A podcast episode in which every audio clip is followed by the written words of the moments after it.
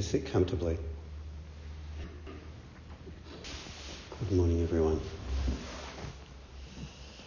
So, a theme we've been touching on to be a non self, uh, an open and spacious response to life.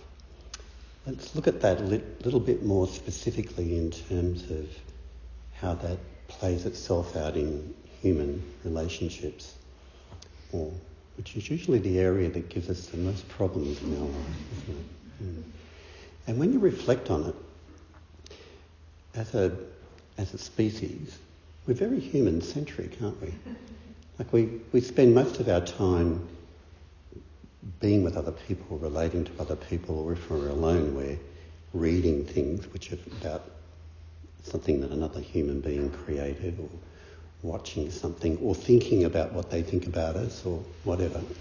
But we're very human centric, and uh, and uh, it's important, I think, in our lives that we we realise that um, human beings aren't necessarily the centre of the universe. Right? There's a there's a large world out there of nature, different species and things, stars, moon, you know, mountains, not just all about human beings. But nevertheless, um, human beings are family orientated, tribal. You know, we, we need one another, we need each other to survive, and so our relationships with one another are very important. And if we're maturing in our Zen practice and in our meditation practice, one litmus test, in a sense, as to how it's all going is how are we more mature in our relationships? Right? That's, that's one of the ways we can see that it follows through. And um, are we being a more open, spacious response in our relationships? Not just intimate relationships, but people you meet publicly, people you work with, friends, the whole, the whole lot. This is where Dharma practice is different from mindfulness. Um, mindfulness has become a way of using meditation to reduce stress, and it works. It does reduce stress. It's good that it reduces stress. And stress is one of the significant factors that causes mental illness. So if you can reduce stress, you can reduce the possibility of mental illnesses occurring. Very positive thing. But its whole structure is about how the individual can reduce their stress. So it doesn't address the self centered dream aspect of experience and how that blocks us from having an open, spacious response to others. It's, it's about it's just about me and my inner experience, really. Now, through mindfulness, people may um, actually touch a deeper level, you know, go beyond that verbal level, and for some people, it it opens them up into Dharma practice or Christian practice or whatever, and they, they see beyond just the stress reduction aspect of it. But, but all Dharma practice is relational. If you reflect on it, you look at all the different aspects that make up practice, the precepts are, are, are relational. But whether you hurt others or don't hurt others, you know, whether you help relationships with people flourish or not. Mm-hmm. Um, teachings like the Four Noble Abodes, you know, love, kindness, you know, loving kindness, compassion, joy, and equanimity. They're, they're all emotions or states of being that are relational. You know, you you're compassionate towards someone, you know, or you're loving towards someone. Um, and even the, the, the concept of no self is really just another way of saying that everything is connected. Everything's um, empty of separateness. Everything's part of um, what Thich Nhat Hanh calls interbeing. Right? So that's about that's relational as well. It's all relational. And uh, what happens when we do a retreat in particular, but even when we meditate daily, is that when we start off, our mind is full of stories, thoughts, words, concepts, and so on. And as we practice, as we all experience, as we go into like a third day of session, yes, thoughts and words enter your mind, but somehow you've been able to drop below the level of that. And there's more of a sense of openness and spaciousness in your mind experience. Right?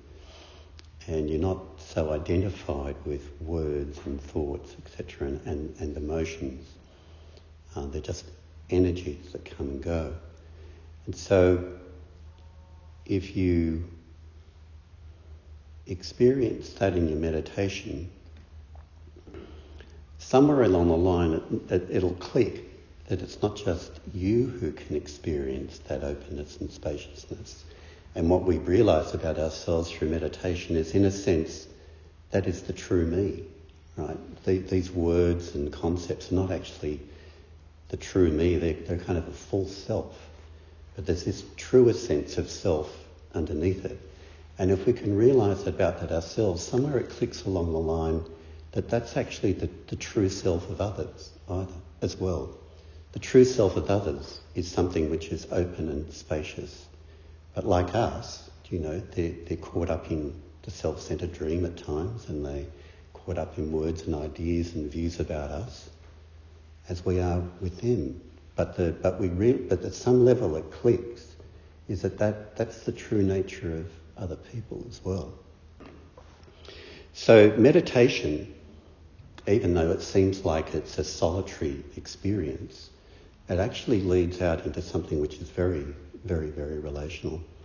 You take the Buddha on the altar, you know, um, who is that that sitting Buddha is the is like the main icon of of Buddhism it's a man sitting alone, you know. Um, it's not like a, uh, in Christianity you might have the Madonna and child and, you know, where it's relational. But this is just a man sitting alone. So from superficial appearances, it looks like it's about an, an isolated self up there, you know, not connected to anything. But the whole teaching, as we know, that comes out of that solitary practice of sitting in meditation is the very opposite of isolated and, and self centered, um, but rather open, connected to everything. That's the experience that happens. Now, as a contrast, um, human beings are, um, I would say, preoccupied with language. And um, and I think that language and concept is, is, is something that we can use, but in many ways it's become our master right, rather than our servant. And so words take on, and language and concepts take on a reality which is beyond really what they need to do. You know, they become the, the fingers, we look at the fingers pointing at the moon, we really do. It sounds like a funny saying, it sounds like it'd be a silly thing for anyone to do, but we do we do quite frequently mistake the pointing finger for the moon. We say that's a mountain over there. Uh-huh. There's no mountain. There's only a mountain there when you use the word mountain. It's just a scene there with a whole lot of. It's all connected together. Mm-hmm. But if we look at a form of life that doesn't use words and concepts but nevertheless communicates, um, then if you look at a, a forest of trees, and what our new scientific understanding of this is, you see a very good sam- example of cooperation and interbeing and communication that happens in a very cooperative kind of way. There's a number of books by maybe a few authors, but one in particular, Suzanne Simard, who's an ecologist who's researched how trees actually live together in a forest. And what they find out is that they're not actually competing with one another, they, they are actually cooperating with one, with one another to survive together. And they help one another. And what they found is that their root system and the fungi in the root system is kind of like the equivalent of our brain. You know, and it's their, it's their method of actually communicating information to one another. And they even have um, neurotransmitters within the fungi, like we have in our brain, to transmit information over. So if one tree is sick, then the other trees bring more nutrients to it to help it survive. So it's a really good example of how life can cooperate with one another when there's not this sense of self-centeredness but connectedness and words and concepts and so on don't, don't get in the way to create that division. Um, paper I came across recently when I'm to do with something I'm writing at the moment um, was a psychological paper. It was a research study, empirical research study, um, and it was about self-centeredness and selflessness and its impact on people's sense of happiness. And lo and behold, it found out that people who are self-centered don't have um, a very ongoing, stable sense of happiness. And the people who are selfless do. Mm-hmm. And if you bring that same uh, uh, view into relationships, um, it would follow like night follows day, that if you have two selfless people in a relationship or people who are working towards that, you're going to have a happier relationship rather than two self-centered people. Or if you have one self-centered person and someone who is selfless, it's not going to work very well either. Mm-hmm. So all of our work we're doing here is relational. It's not just about sitting on a, on a cushion following your breath. It has implications far beyond that.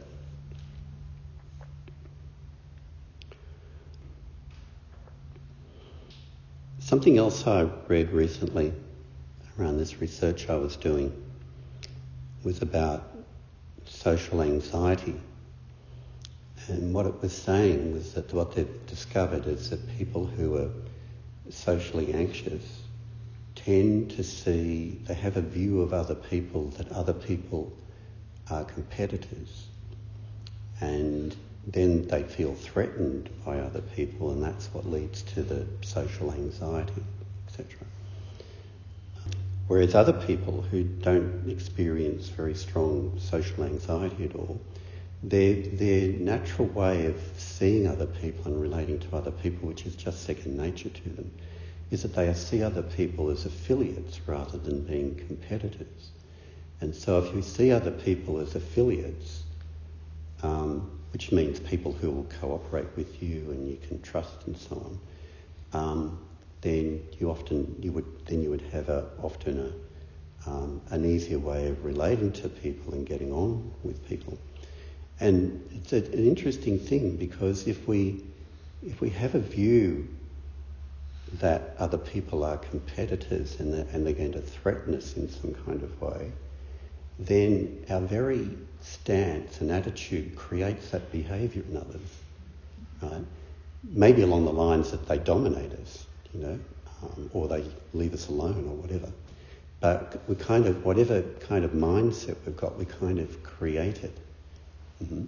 Or alternatively, if you think that other people, you just automatically think that other people are affiliates and, until they show you otherwise, um, well, that's what you will draw out of other people as well. In other words, if you if your attitude towards relationships and other people is one of openness and spaciousness, then you're more likely to create that in other people.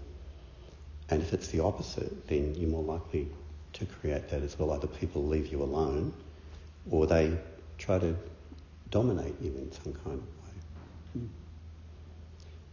So it all comes back to it all comes back to our our preconceived views, you know, and our ideas and concepts of other people that will impact on our relationships.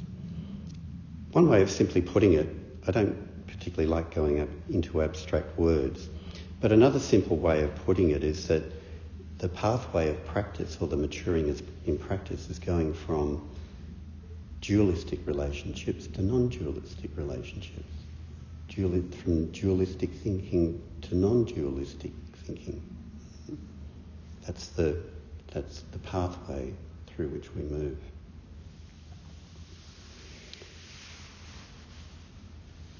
Um, in, in particular with um, couples, like intimate relationships, um, one very well known researcher and therapist, psychologist, um, John Gottman, uh, whose work I really like, and I think which is his work is it's nothing it's got nothing to do with Buddhism, but um, in, in terms of the words used and so on, or where it comes from. But you read it and it kind of resonates with your Dharma kind of perspective of life, and, and you think it's a it's a good teaching, um, a good extension of teaching. And he's identified that there are four characteristics or four patterns that will lead to the demise of a relationship, and that is um, criticizing, contempt, defensiveness, and stonewalling. And criticizing is not the same as bringing up an issue. You can bring up an issue, but criticizing is kind of like attacking the, the character of someone. Um, contempt is even worse. It's kind of like a total um, absolute sense of superiority towards someone, you know, and putting them down. So they're all on the kind of aggrandisement attack side. Right? The two on the on the on the um, the defensive side are defensiveness and stonewalling, which is a kind of even more extreme version where people just shut down and shut their partner out and won't even talk to them. Um, you put all of those four together, and um, they're really describing self-centered patterns of relating. It's basically what they are. That's how you kind of integrate it with Dharma practice. They're, they're, they're the manifestations of self-centeredness. Mm-hmm. And you know, empirically, they can show you you act in that way, and your, your likelihood of your relationship being unhappy or ending in divorce is very, very high. Mm-hmm. Do the opposite, and it enhances it. And uh, so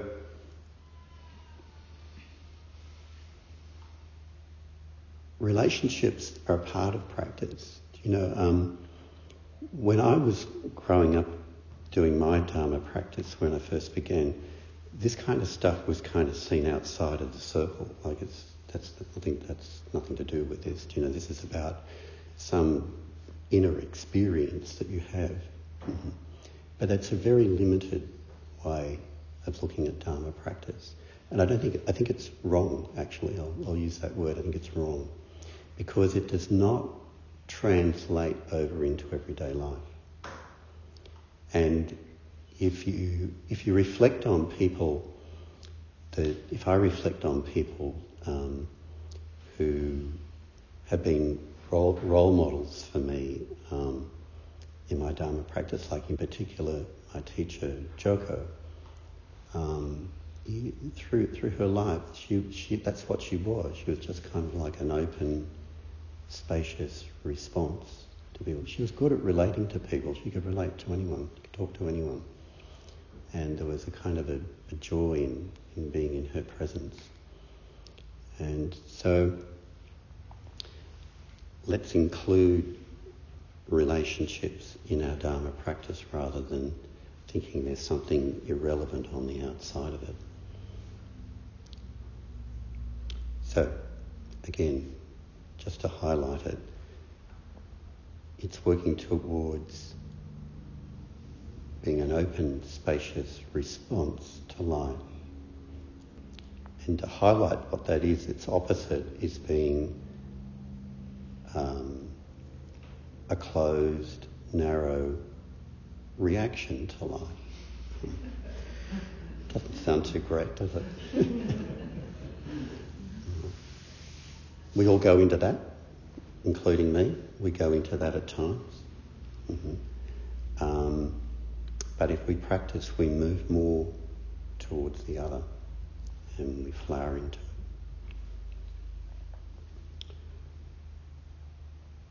Thank you.